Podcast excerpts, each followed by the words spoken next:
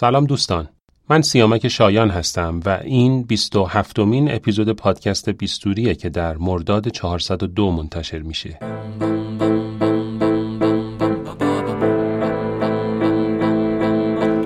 توی پوست تو میرم ببینم. چجوری پای حرفاتم می‌خوام بشینم. چجوری با بیستوری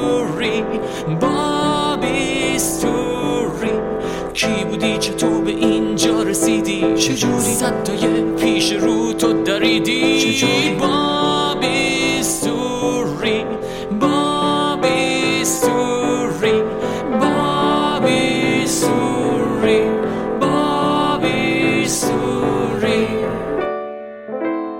در پادکست بیستوری ما به سراغ اون دسته از اعضای جامعه پزشکی میریم که زندگی الهام بخش و شاید متفاوتی دارند و در قالب یک گفتگوی صمیمانه سعی می‌کنیم با جنبه های مختلف زندگی اونها آشنا بشیم. مهمان اپیزود 27 بیستوری دکتر امیر مهرابیه. یک دندان پزشک خلاق و هنرمند که پروتز خونده اما اون را به هنر دستش در ونیر کامپوزیت می‌شناسند و دوره های آموزشیش که در دو سه سال اخیر در میان دندون پزشکای جوان پر رونق و محبوب بوده. امیر مهرابی یک کرمانشاهی تمام ایاره. اهل سازه و صدای خوشی داره و البته دستی هم در هنر کاریکاتور داشته و کارتانهاش با موضوع دندون پزشکی توی این سالها محبوب بوده و بارها دیده شده. نکته جالب این که دندون پزشکی رو در درجه اول یک هنر می‌دونه تا علم. و در کل سعی می‌کنه یک هنرمند دندون پزشک باشه تا یک دندون پزشک هنرمند. با امیر از داستان آشناییش با موسیقی ایرانی و گرایشش به سمت ساز و آواز حرف زدیم. از ماجرای راهیابیش به رشته دندان پزشکی و دلایل انتخاب رشته پروتز و سختی ها و ریاضت هایی که آمدانه در این مسیر کشیده. امیدوارم تا پایان این گفتگو همراه ما باشید تا با داستان زندگی امیر مهرابی عزیز و جهانبینی اون بیشتر آشنا بشیم. منو به کاریکاتور می‌شناسن در صورتی که مثلا کاریکاتوریست نیستم. ما رو گرفتن و بردن و ما ده جلسه مثلا اینجا رفتیم توضیح دادیم. آخرش هم اون زمان کروبی بود. رفتیم پیش کروبی. یه قابلمه دستم می‌گرفتم. شرام ناظری داشت آتش اسلام می‌خوند. شما هم همراهی. ما هم با قابلمه داشتیم باید ضرب می‌زدیم. و خیلی واقعا دوست دارم که من کرمانشاهیم و بهشم افتخار می‌کنم. چون شهر شهر هنر دوستیه شهر شهر هنر پروریه اساتیر ما داشتیم در موسیقی یه ماهی درس خودم رتبه هم اون سال شد مثلا حدودا سه هزار. خوب شد. سه هزار تو اون مدرسه که ما بودیم همه چاقوکش و الواس و سه هزار خیلی خوب بود. یه ماه خونه در نیومده بودم. فقط درس میخوندم درس درس درس. یه بار اومدم ببینم ای درختها برگ دارن. آخرین باری که من خونه اومده بودم بیرون درختها برگ نداشتن.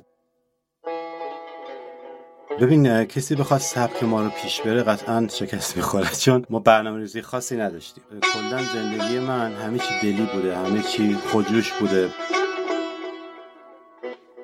به نظر من زندگی یک سختی مداومه همش ناراحتیه. حالا اون بیناش یه سری ارزش ها وجود داره که همه چی قشنگ می‌کنه. یعنی کل این زندگی شما یه روحی می‌گیره. البته یه دوستی یه عزیزی بود میگفتش که اینا به نفع ماست. چون ما مثلا دوره آموزشی برگزار می‌کنیم اینا هیچی بلد نیستن میان دوره ما ثبت نام می‌کنن. ولی خب این نامردی شما مالی به قضیه نگاه کنی. حالا شانس ما. فکر مثلا 37 سال شما عاشق یه آدم هستی. بعد روز تولد ما ایشون به رحمت خدا رفت. ده مهر.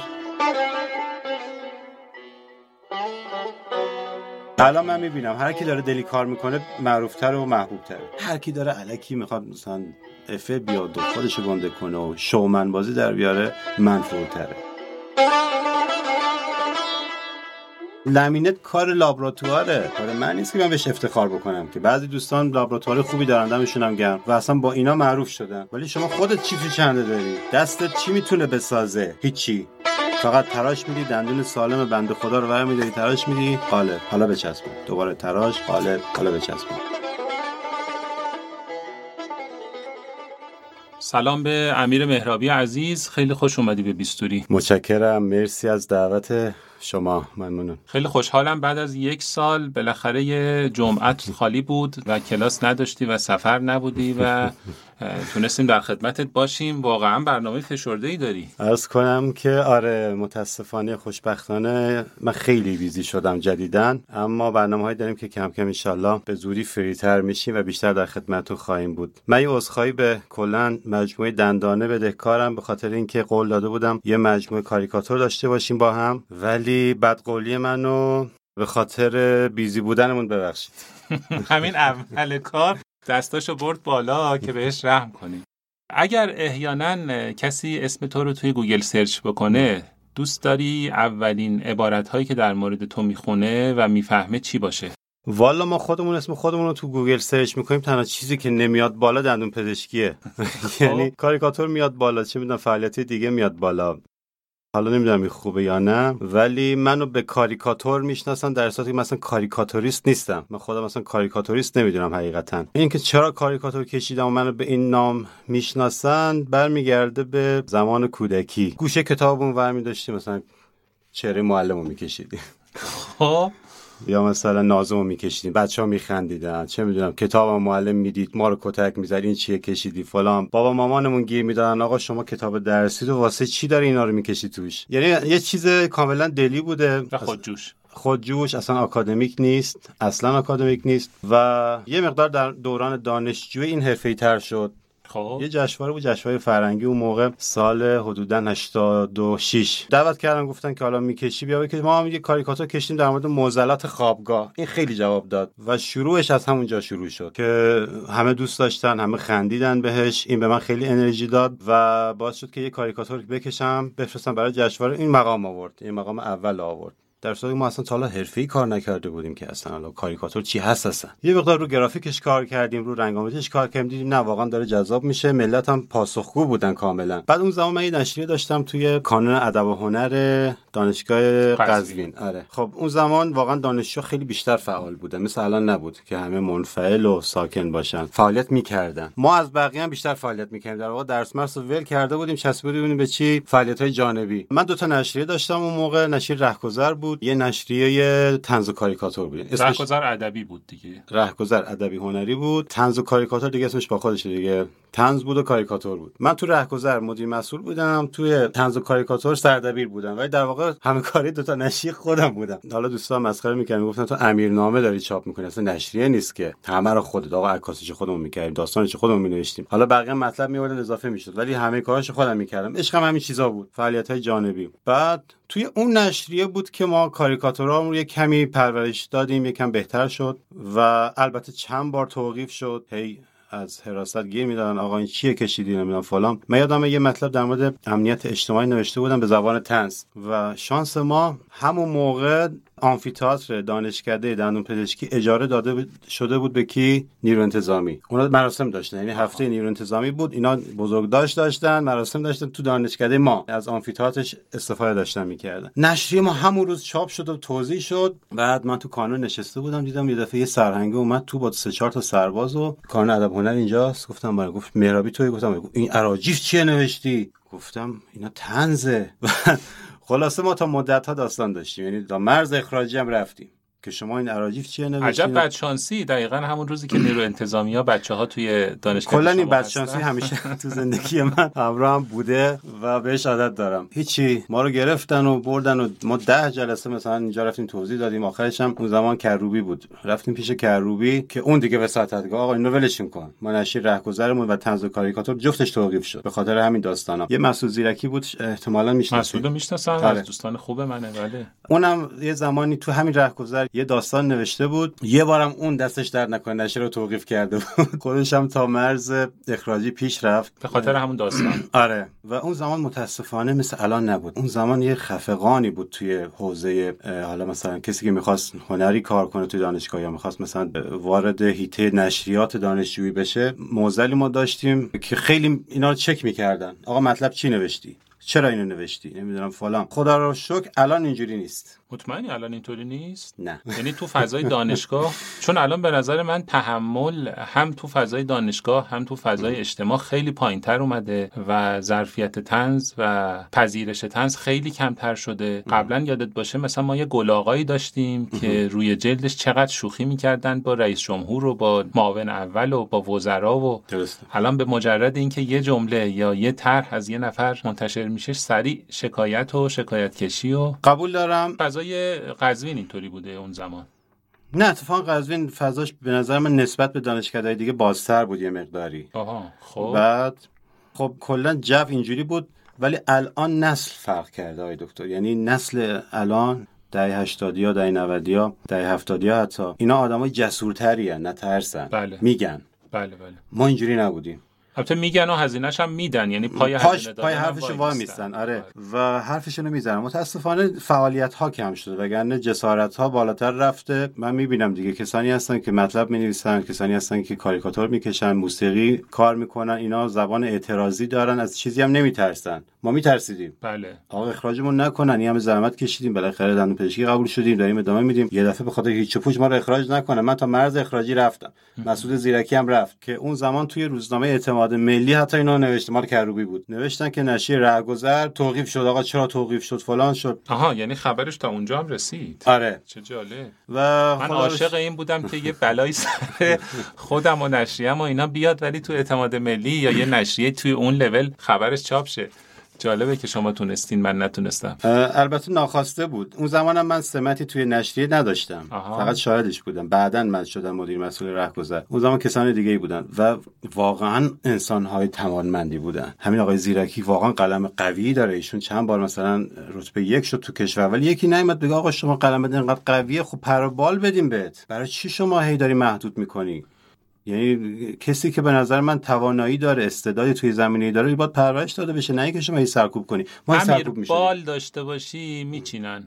همون بیمال آدم بهتر بیشتر میمونه. نمی‌تونیم که ما مثلا نمی‌تونیم آقا بیبال زندگی کن. بیبال هم میشه پرید امیر جان. بیبال هم میشه پرید و به نظرم تو خوب پریدی و خیلی پریدی و حالا در موردش صحبت می‌کنیم. حالا کمی ولی جالبه که کردم، اما خواهش می‌کنم سال 95 من با اسم تو آشنا شدم و به عنوان یک کاریکاتوریست. یعنی به عنوان دندون پزشکی که کاریکاتور می‌کشه و فکر می‌کنم هفت سال پیش بود. یه مطلب در معرفی تو با چند تا نمونه کارت توی دندانه چاپ کردم اگه یادت باشه. بله بله. و آره ولی بعدن که شبکه های اجتماعی یه مقداری بیشتر شد و ضریب نفوذش بیشتر شد ما با هنرهای دیگه تو هم آشنا شدیم.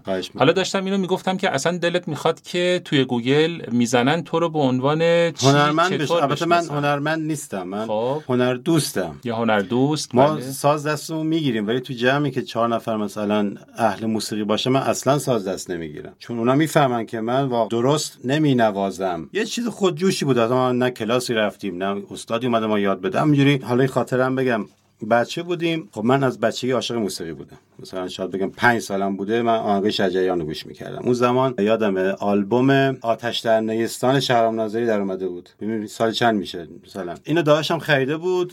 من می‌رفتم سراغ وسایل داشتم اینو کش می‌رفتم. نوار بود دیگه اون موقع. سیدی اینا نبود. اینو گوش می‌کردیم. من همون موقع عاشق شهرام ناظری بودم. اصلا نمی‌دونستم که این بابا اصلا کرمانشاهیه. کم کم فهمیدم. اصلا استایلش خوشم میومد چه بودم سیبیلاشو دوست داشتم. آدم مشتی بود. ما مشتی تورا رو خیلی دوست داریم. و از همون کودکی ما با این موسیقی سنتی آشنا شدیم. یه قابلمه دستم می‌گرفتم. شهرام ناظری داشت. آتش در نیستان می‌خوند. شما هم همراهی ما هم با قابلمه داشتیم. باهاش ضرب می‌زدیم. بعد بابام هم دوست داشت. همیشه می‌گفت یا برام بخون. منم خب روب نمی‌شد. می‌رفتم زیر پتو میخوندم یا می‌رفتم مثلا تو اتاق بغلی میخوندم مثلا صدام برسه این و کم کم که پیش رفت یه روز تلویزیون داشتیم نگاه می‌کردیم اون موقع از این تلویزیون کوچولوها بود. آره. توشیبا سیاه سفیدا سال مثلا 72 من اون موقع هفت سالم بود. مدرسه نمی‌رفته یا مثلا کلاس اول بودم. دیدم سروش داره یه چیز رو تبلیغ می‌کنه. آلبوم در خیال شجریان. اون موقع مثلا نبود. شجریان داخل شبکه یک. تبلیغات می‌کرد تو سروش که آقا این آلبومش در اومده بخرید من گیر دادم به بابام آقا من این نوار اینو باید بخرم. نمی‌خرید بابام. میگه آقا برو درس تو بخون بچه. برو درس تو بخون. من یادم رفتم از جیب بابام 50 تومن کش رفتم. 50 تا تک تومانی. خب. بالاتر از مغازه بابام یه نهار فروشی بود رفتم خریدم. گفتم آقا این آلبوم جدید شجریان رو ما بده اونم گفت بچه جون برای چی می‌خوای بده دیگه. 50 تا تک تومانی اون بود اون موقع. خریدم و آمدم گوش کردم. بسیار آلبوم فاخری است. من الان بعد مثلا چند سال میگذره. بعد سی سال که این آلبوم رو گوش میدم هنوز دارم لذت می‌برم ازش. و اصلا وارد دنیای موسیقی شدم از بچگی. بعدش که آلبوم مثلا یاد ایام اومد من دیگه شجریان دوست شدم واقعا. هم شهرام ناظری هم محمد رضا شجریان. خیلی تو زندگی من تاثیرگذار بودن. می‌رفتیم مدرسه آهنگای اینا رو میخوندیم. معلمه می‌گفت آقا شما باید درس بخونی این چرت و چیه؟ مثلا من بهش کادو می‌دادم چی؟ یه نوار مثلا بیقرار شهرام ناظری. روز معلم. روز معلم. قشنگ یادم یه دونه گندم روش چسبوندم مثلا به عنوان کادو. آقای معلم خدمت شما. بعد گفتش که تو سنت به این چیزا نمی‌خوره تو 8 سال اینا چی گوش می‌کنی؟ پسر جون برو بازی تو بکن. اما دوست دارم. و واقعا موسیقی تو زندگی من خیلی تاثیر شگرفی داشته. از کودکی توش بزرگ شدم. درست اصلا که هیچ وقت حرفه کار نکردم. هیچ وقت. همین الانش هم اصلا حرفه کار نمی‌کنیم که ما. ولی تاثیر بزرگی داشته تو زندگی. من تمام دغدغه‌م این بود که مثلا یه پولی جمع کنم بشه 100 تومن مثلا برم نوار فلان کاست شجریان بخرم یا مثلا ناظری رو بخرم. همه نوع موسیقی هم گوش کردم. کم کم که پیش رفت من یادم قبل کنکور بود. مثلا سوم دبیرستان اینا بودم گیر دادم من به بابام که آقا یه دونه برای من ستار بخر. بابام نمی‌خرید. می‌گفت که تو خیلی موسیقی دوست داری. اگه ساز بخرم میری لوتی میشی. لوتی کسایی میگن که میرن تو مراسم عروسی اینا مثلا ساز می‌زنن. به زبان حالا قدیمی خودش می‌گفت میری لوتی میشی. نمی‌خرم از ما اصرار از ایشون انکار. اولین سازم و دوران دانشجویی بچه ها برام خریدم. موقع ما پول نداشتیم که دانشجو بدبختی بودیم که نه کاری داشتیم نه شغلی داشتیم. پس دور از ساز نگه داشتن تا آره. دانشجویی. مثلا سال 86 اینا بود.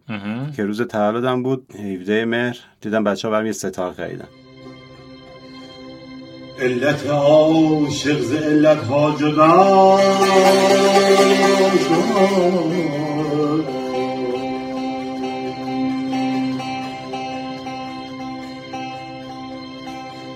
علت عاشق ز علت ها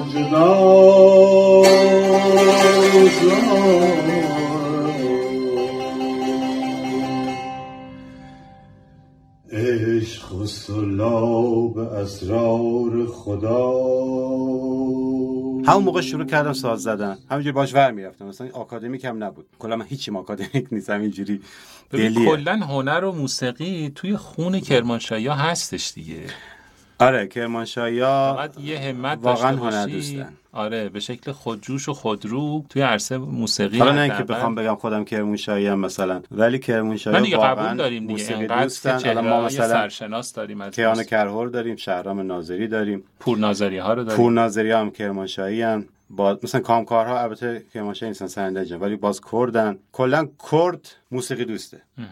الان شما ترکیه رو هم نگاه کنی موسیقیشون اون اصل و بناش اون اصلا دستگاه های موسیقیشون می کردیه خود مثلا ابراهیم تالیس کرد معصوم کرد احمد کایا کرد. و کرد واقعا موسیقی دوسته شما اگه بیای انشالله در خدمتتون باشیم یه روز ما مراسم های مذهبی که تو کرمانشاه برگزار میشه همه با ساز. مثلا 100 نفر آدم دختر و پسر و زن و مرد و پیر جان نشستن همه یکی دونه تنبور دستشونه دارن ساز می‌زنن. اینو من تو هیچ شهر دیگه ای ندیدم. درست. و خیلی واقعا دوست دارم که من کرمانشاهیم و بهشم افتخار می‌کنم. چون شهر شهر هنر دوستیه شهر شهر هنر پروریه اساطیر ما داشتیم در موسیقی. ما سید خلیل عالی نژاد داشتیم اگر بله، بشناسید. بله. ایشون کسی بوده که خود شهرام ناظری شجران می‌رفتن خدمتش. واقعا استادی بوده نه در زمینه موسیقی فقط در زمینه عرفان.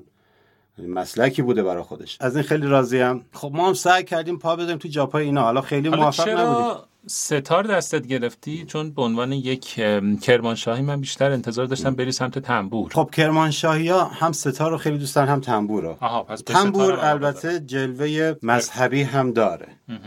برای همون فرقه دراویش کرمانشاه البته ما شیعه هستیم دراویش نیستیم. ولی خب تو کرمانشاه زیاد هست من خیلی دوستشون دارم مرام و مسلکشون واقعا ستودنیه آدمای مشری آدمای با وجود بله بله. اینا همشون موسیقی دانن. یعنی یا ساز می‌زنن یا می‌خونن یا حداقل دوست دارن. خیلی مهمه. ما تو جمعی رفتیم نشستیم ساز زدیم مثلا هیچکی خوشش نیومده. یارو داشت حرف می‌زنه یکی داشته میخندیده. آقا ما داریم ساز می‌زنیم. درک موسیقاییشون خیلی بالاست. و این به نظر من خیلی مهمه. چون کسی ذهنش ذهن موسیقایی باشه قطعا تو زمینه های دیگه هم موفق خواهد بود.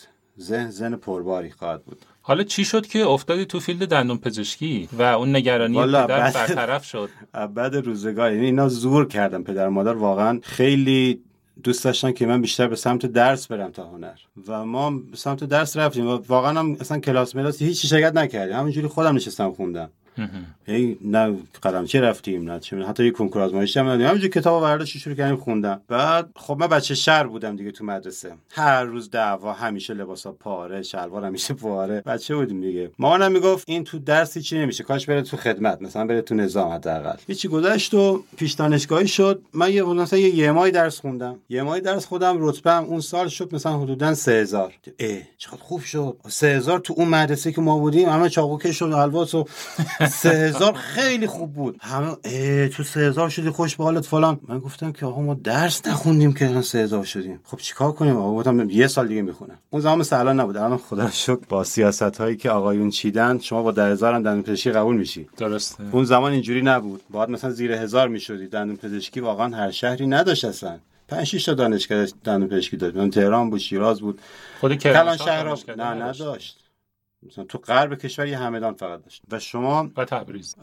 باید تبریز که شمال غرب میشه باید رتبت مثلا می‌شد 600 700 تا دندون پزشکی قبول شد 700 می‌شد 800 دیگه دندون قبول نمی‌شدی. باید می‌رفتیم حالا مثلا پزشکی اینا. خلاص ما سال اول که امتحان دادیم دیدیم یه دفعه شدیم 3000 با درس نخونده اون خب بشین بخون دیگه. خوشم اومده بود از درس. واقعا یعنی دیگه داشتم لذت میبردم ازش. شروع کردیم خوندن. آقا 6 صبح پاشو و 10 شب بخواب اون موقع شبهای برره پخش می‌شد. برره نبین. خب برره. ندیدن. شده بود یه ریاضت. حالا خیلی مهم نیست شما یه ساعت سریال برره رو ببینی یا نه ولی یه ریاضتی بود. شما بخواید چیزی به دست بیاری باید یه ریاضتی بکشید دیگه. من مثلا موسیقی گوش نمی‌کردم خیلی ریاضت سختی بود. مثلا نوارامو میشیدم نگاه می‌کردم از دور خدایا گوش کنم گوش نکنم. گفتم نه باید گوش نکنی درس بخونی. همراه درسه یه ریاضتی به خودم می‌دادم که بتونم به نتیجه مطلوب برسم. و خدا سال بعدش قبول شدیم. دندون پزشکی قزوین. آها.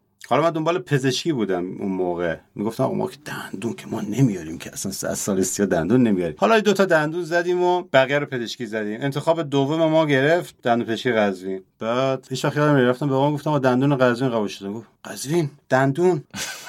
گفتم آره گفت خب باشه مبارکت باشه. چرا پزشکی قبول نشدی؟ گفتم که ببخشید دیگه شما عذرخواهی می‌کنم. کسی انتظارش رو نداشت واقعا. نه واقعا کسی انتظارش رو نداشت. هیچ هم خوشحال نشد. من خودم هم خوشحال نشدم. میگم مثلا یه پدیده روتین روزمره بود اتفاق افتاد. خیلی جالب بود برام. مثلا قبولی تو رشته دندونپزشکی اون موقع خیلی وزنه سنگینی بود. مثل الان نیست. الان خیلی راحت‌تر قبول میشن. خیلی هم. حالا میان از طرق مختلف وارد رشته میشن. خب. از این منطقه بذار از این قصه رد شیم و گفتی که اولین ساز اونجا خریدن و خلاصه کنار درس نخوندن سازم می‌زدی دیگه.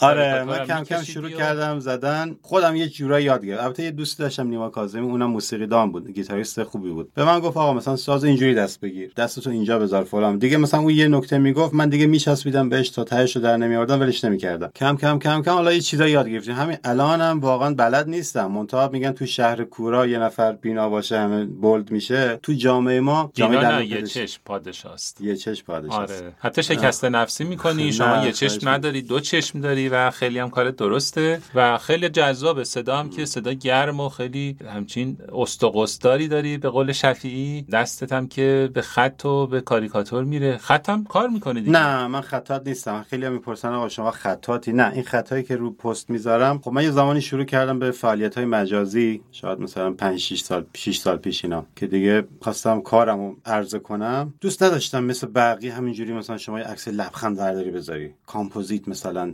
برای مراجعه کننده عزیزمون. زیباجوی گرامی. زیباجوی گرام واقعا به نظر من یه جوری لوس شده این چیزا. چیکار کنیم چیکار نکنیم؟ اینو یه ذره جذابش کنیم. بعد برداشتم گفتم آقا چی از فرهنگ و هنر خودمون بهتر؟ یارو میاد انگلیسی زیر پستش می‌ذاره فلان. ما انگلیسی که نیستیم که ما ایرانی هستیم. یه خط گذاشتم میشنم چقدر قشنگ شد. و خطهای مختلف از اساتید مختلف خطاتی روی کار میذاشتیم. دیدم ملت خوششون اومد. که مثلا چه کار جدید. البته الان چند نفری هستن خیلی هستن این کارو دارن می‌کنن. الان. اون موقع کسی نبود. چه بهتر که شما مثلا یه page داری داری فعالیت می‌کنی تو اینستاگرام حالا دندون پزشک یا هر چی. page جذاب باشه دیگه. یارو مثلا نیومده خرید کنه که. درست. دوست داره که مطالب مختلفی ببینه. شما مثلا یه ساز می‌زنی هر چند ناقص هر چند ابتدایی به دل چهار نفر ممکنه بشینه. شما مثلا یه مطلب روزمره می‌ذاری حالا بینش هم یه کار دندون پزشکی می‌ذاری. page نباید خیلی خشک باشه خیلی صرفا فقط دندون پزشکی من عقیدم اینه. به خاطر همین من page شخصیم با کاریم یکیه.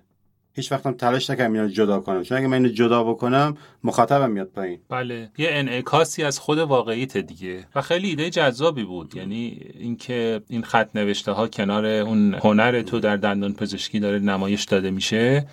خیلی جذاب بود. حالا من فکر می‌کردم که اونا دستخط خودته ولی علا رقم این قضیه کلا ایده ایده جذابی بود. و یه جوری هنر رو کنار هنر نشون می‌داد و شاید یه چیزی خب که ارزشمندش آی دکتر دندون پزشکی در درجه اولی هنره تا علم. به نظر شخص من. جدی؟ شما تا دستت هنرمند نباشه نمی‌تونی دندون پزشک خوبی باشی. آره. حالا علم میاد در کنارش همه چی تکمیل می‌کنه ایول. ولی شما اگه هنرمند نباشی هیچ وقت دندون پزشک خوبی بشی؟ خیلی خیلی تلاش بکنی یه دندون پزشک معمولی می‌تونی باشی. دندون پزشک این... معمولی که به نظر من ارزشه. نه حالا نه پزشک غیر معمولی که بعضیا هستن. خب بالاخره تو هر سنفی ما کیفیت کار مختلفی داریم دیگه. مکانیکی باشه یا نقاش باشه اینکه جراح باشه. همه جوره هست یارو کارش خوبه کارش متوسط یا کارش بده. تو حرفه ما هم همینه فرقی نداره. ما آدم داریم که واقعا کارش افتضاحه. من دارم می‌بینم. روزمره دارم می‌بینم. و آدم هم داریم بسیار بسیار کارش تمیز و خوبه. و اصلا ناشناخته هم هست. شاید کسی نشناسه به اون صورت. ولی ما کارش نزدیک ما چقدر این آدم هنرمنده. درست ما علی خرازی داشتیم علیرضا خرازی. الان نیست کاناداست کنم. نه رفتش. مهاجرت کرد؟ فکر می‌کنم دانمارک باشه. آها خب. این مثلا دستش دست هنرمندی بود. از زمان دانشجویی من میدم این مثلا روی گشت مثلا دندون قشنگ میتراشید رو صابون دندون میتراشید هی مثلا سبکش سبک هنری بود. من می‌دونستم دندون پزشکی خوبی میشه. و کسان دیگه. به خاطر همین من معتقدم دندون پزشکی در درجه اولش یه هنره و علم میاد در کنارش تکمیلش می‌کنه. یعنی شما باید علم داشته باشی حتما که بتونی هنر تو به کار ببری. هر کدوم این دوتا نباشه یه جای کار میلنگه. فقط هم علم مهم نیست. ما حالا کسانی داریم واقعا چهره مطرحی هم شاید باشه ولی دستشون دست خوبی نی بیمار رو نمی‌تونه به پیچ تمام کنه بره. خراب می‌کنه نمی‌دونم کارش تمیز نیست ولی خب مثلا ماشاءالله هزار ماشاءالله 300 تا مقاله. 400 تا کنگره اون تو زمین خودش البته موفقه. بعضی تو زمین آکادمیک کار می‌کنن و واقعا آره کار عملیشون خیلی شاید تعریفی نداره. درسته. خب دوستانی که اینجا میشنون خب حال ما رو درک نمی‌کنن. توی استودیو توی فضای بسته نشستیم و جای شما خالی داریم گرما می‌خوریم کنار گپ زدن با هم دیگه. می‌دونی که سبک کاری ما توی بیستوری اینه که در میانه گفتگو از دوستان می‌خوام که یه آهنگ پیشنهاد بدن یه ترانه برای شنیدن که ما به سلیقه شما توی حوزه موسیقی هم آشنا بشیم و به همین بهانه بریم یه نفسی هم بکشیم حالا ازت می‌خوام که یه آهنگ پیشنهاد بدی یه چیزی که محبوب برات و دوست داشتنی و خب. بشنویم و یه نفسی بگیریم و برگردیم خب من دو میلیارد تا آهنگ تو ذهنم دارم که همشون هم خوبن ولی چیزی که الان یه دفعه ناخداگاه اومد تو ذهنم آهنگ سهراب پورناظری هستش قدری بیا نزدیکتر. بیا نزدیکتر بله. بیا نزدیکتر. این آهنگ جدیدن تو مخ منه واقعا آهنگ قوی هم هست. ملودیش هم خیلی خوب زدی توی یکی از پستایی که تو اینستاگرام دیدم حالا خوب نبود ولی سعی کردیم درش بیاریم. باشه. بریم آهنگ بیا نزدیکتر رو بشنویم و حالا داخل پرانتز عرض کنم که انتخاب یکی از دوستان دیگه هم که مهمون ما بودن خانم دکتر صادقی هم بود. واقعا البته از آهنگ ارزشمندیه. بریم آهنگ آهنگ رو بشنویم و برگردیم.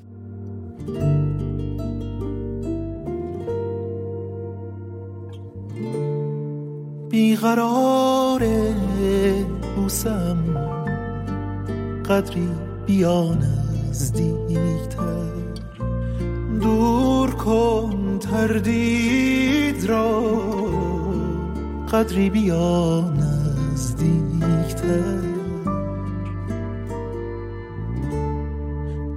خیال چشمهایت می رود آن دورتر می شود دستم به دستم بی هوا نزدیکتر. بیقرار بوسم قدری بیا نزدیکتر.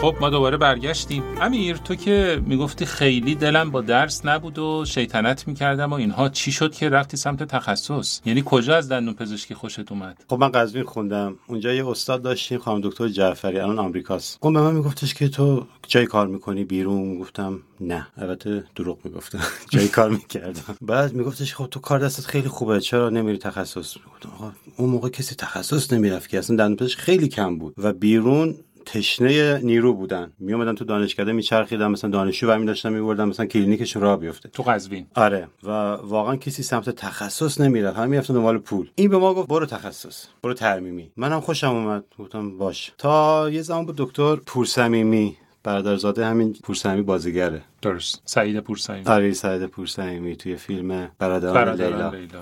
اون به من گفتش که چرا نمیری تخصص گفتم والا حقیقتش می‌خوام برم. گفت چی؟ گفتم ترمیم. گفت خب برو پروتز. گفتم چرا؟ گفتش که خب برو پروتز ترمیمی هم داشته باشی پروتز هم داشته باشی. کار زیبایی هم داره بیشتر اقناع می‌کنه. البته من خودم علاقم تو ترمیمی بود واقعا. پروتز هیچ علاقه اون موقع نداشتم. همه سر کارم با پیرمرد و پیرزن و سخت بود. فکر می‌کردم سخت از عهده من بر نمیاد. خداییش کار با جوانتره راحت. آره. بعد دیدم آقا عمومی ما رو اقناع نمی‌کنه. یه دوستی داشتم میگفتش که من می‌خوام درس بخونم تخصص بگیرم. برای اینکه کسی نیاد رو سر من بگی که فلان چیز درسته. من خودم به اون بگم فلان چیز درسته. پس به نظر من تا اونجایی که آدم می‌تونه باید یه پله بره بالاتر. اگر پله وجود داره باید بری بالاتر. دیگه پله بعد از تخصص تو دانشگاه وجود نداره. ما نشستیم خوندیم. اون موقع یادم کرمانشاه نمی‌تونستم درس بخونم. واقعا تو خانواده سخت بود. اصلا محیطش محیطی نبود که بشه درس کنم اومدم تهران پیش یه دوستم. اینجا رزیدنت اورتو بود. یه خونه داشت تو همین بهبودی. من تو خونه میشستم درس میخوندم. این می‌رفت دانشکده. غذای سلف سرویس هم همین داشت برام می آورد بعد مثلا خونه بیرون نمی‌رفتم. یادم یه بار حدودا اوایل سال بود. فروردین بود. من انقدر درس خونده بودم. مثلا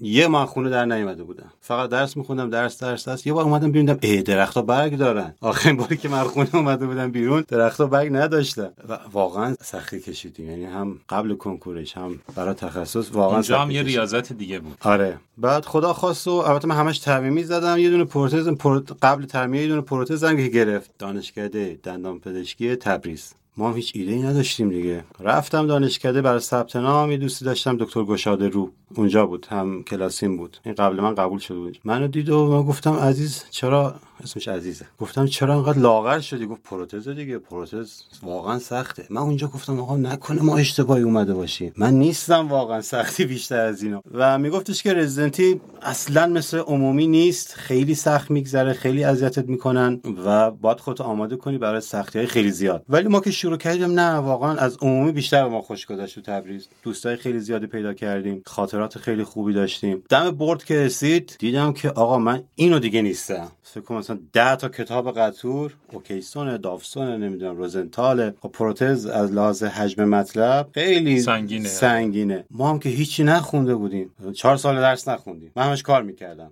از سال بیرون کار می‌کردی؟ از سال 88 من همش بیرون کار می‌کردم. دانشجو بودیم بعد بعدش هم کار کردم بعدش رزیدنت شدم باز کار می‌کردم. اصلا درسی نمیخوندیم که. فکر می‌کردم برد و نتونم بگیرم حقیقتا. چون مطالب خیلی زیاد بود ما هم نخونده بودیم. خلاصه مثلا سه ماه قبل برد شروع کردیم خوندن. اون موقع تو کتابخونه دانشگاه دندانپزشکی تبریز یه اتاق بود. اسمش رو گذاشته بودیم دخمه. یه اتاق کور دور افتاده بود. مثلا هیچکی اونجا پر نمی‌زد. نشستم اونجا دو سه ماه خوندم و باز یه دوره ریاضت دیگه. آره واقعا اون ریاضت خیلی ریاضت سنگینی بود. رفتیم امتحان دادیم گفتیم دیگه پناه بر خدا ببینیم قبول میشیم یا نه. امتحان که دادم دیدم نه. خوبه سوالا رو هم می‌شناسم جواب دادم. کم کم کم کم اومدم بعد جلسه شماره 85 تا درست دادیم باریکلا بعد نفر اول رتبه یک برد 91 درست داده بود. اونم باز سال پایینی من بود. چون ما سال 3 و 4 با هم امتحان دادیم. ما 85 تا درست دادیم بعدش دکتر حافظ به من زنگ زد گفتش که آقا شما تو آسکی یک شدی تو کشور. نمره کتبی هم خوبش اگر case present تو خوب بری ممکنه که رتبه یکم بشه حالا ما case present مون رو خوب نرفتیم. یه مقدار اونجا سوال پیچمون کردن.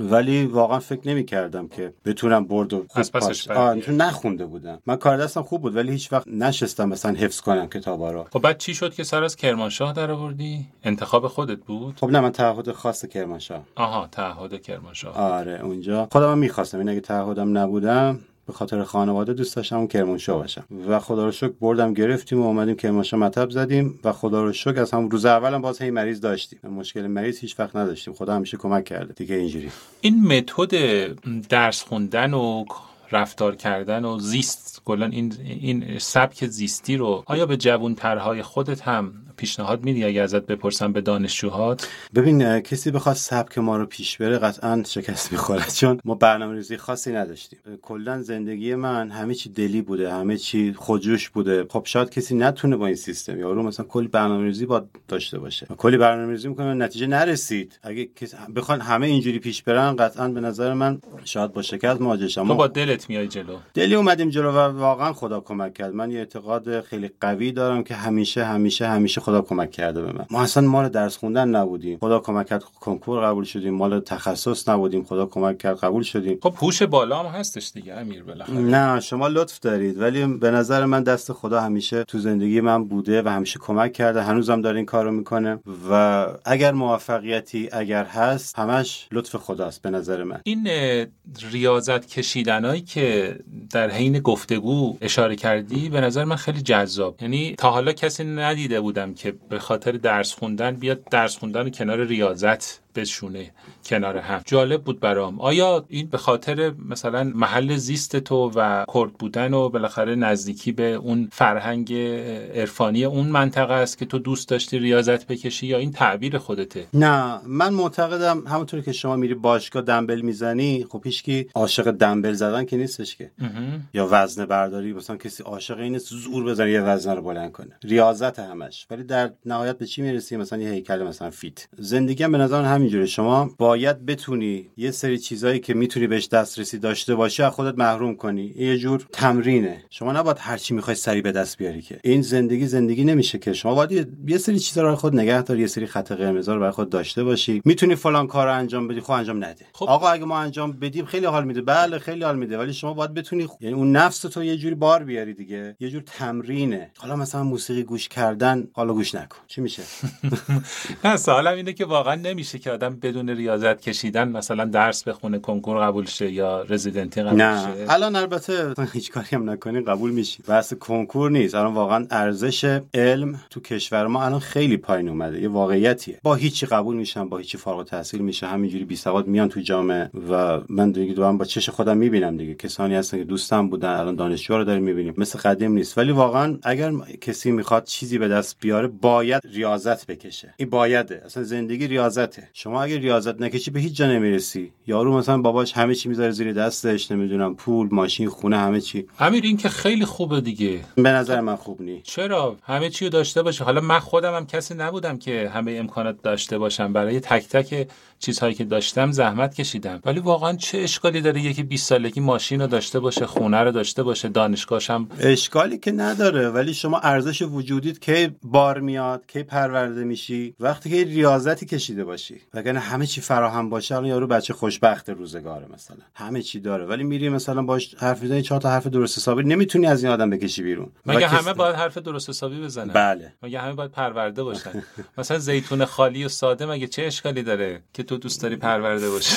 فرق می‌کنه. شما بحث سادگی و این چیزی که من میگم داستانش با هم فرق می‌کنه. کلا این دنیا جایی نیستش که شما تو آسایش باشی. این دنیا همش سختیه. حالا شما آسایش کاذب ممکنه به دست بیاری با پول. ولی تهش به هیچی نمی‌رسی. قدیما یارو می‌خواست یه نون بخوره حالا برو گندم بیار آرد کن حالا خمیر درست کن نمی‌دونم فلان. بذار تو تنور تا یه نونی به دست بیاد. الان همه چی راحت شده شما. این نونوایی زنگ می‌زنی اصلا میارن در خونه. دو قدم کسی راه نمیره. این بهت نمیچسبه؟ نمیچسبه. اصلا اسنپ؟ حتما زندگی- باید بری در نونوایی و نونو بخری تو صف واستی. آدم با زحمت بکشه برات چیزی که می‌خواد به دست بیاره دیگه. همه چی دم دستت باشه اصلا شیرین نیست خوشمزه نیست. منم فکرم فکر توه ولی الان که حالا مقابل تو نشستم به خاطر اینکه با هم چلنج داشته باشیم و نقطه نظر تو رو بشنوم موزم این طرفی شده. ولی هم ازت بپرسم آیا این تفکر و این فرهنگی که من و تو داریم و خیلی های دیگه دارن به خاطر اتمسفری که توش بزرگ شدیم و نقطه زیست ما در خاور میانه نیست به نظرت؟ خب اونم بی تاثیر نیست.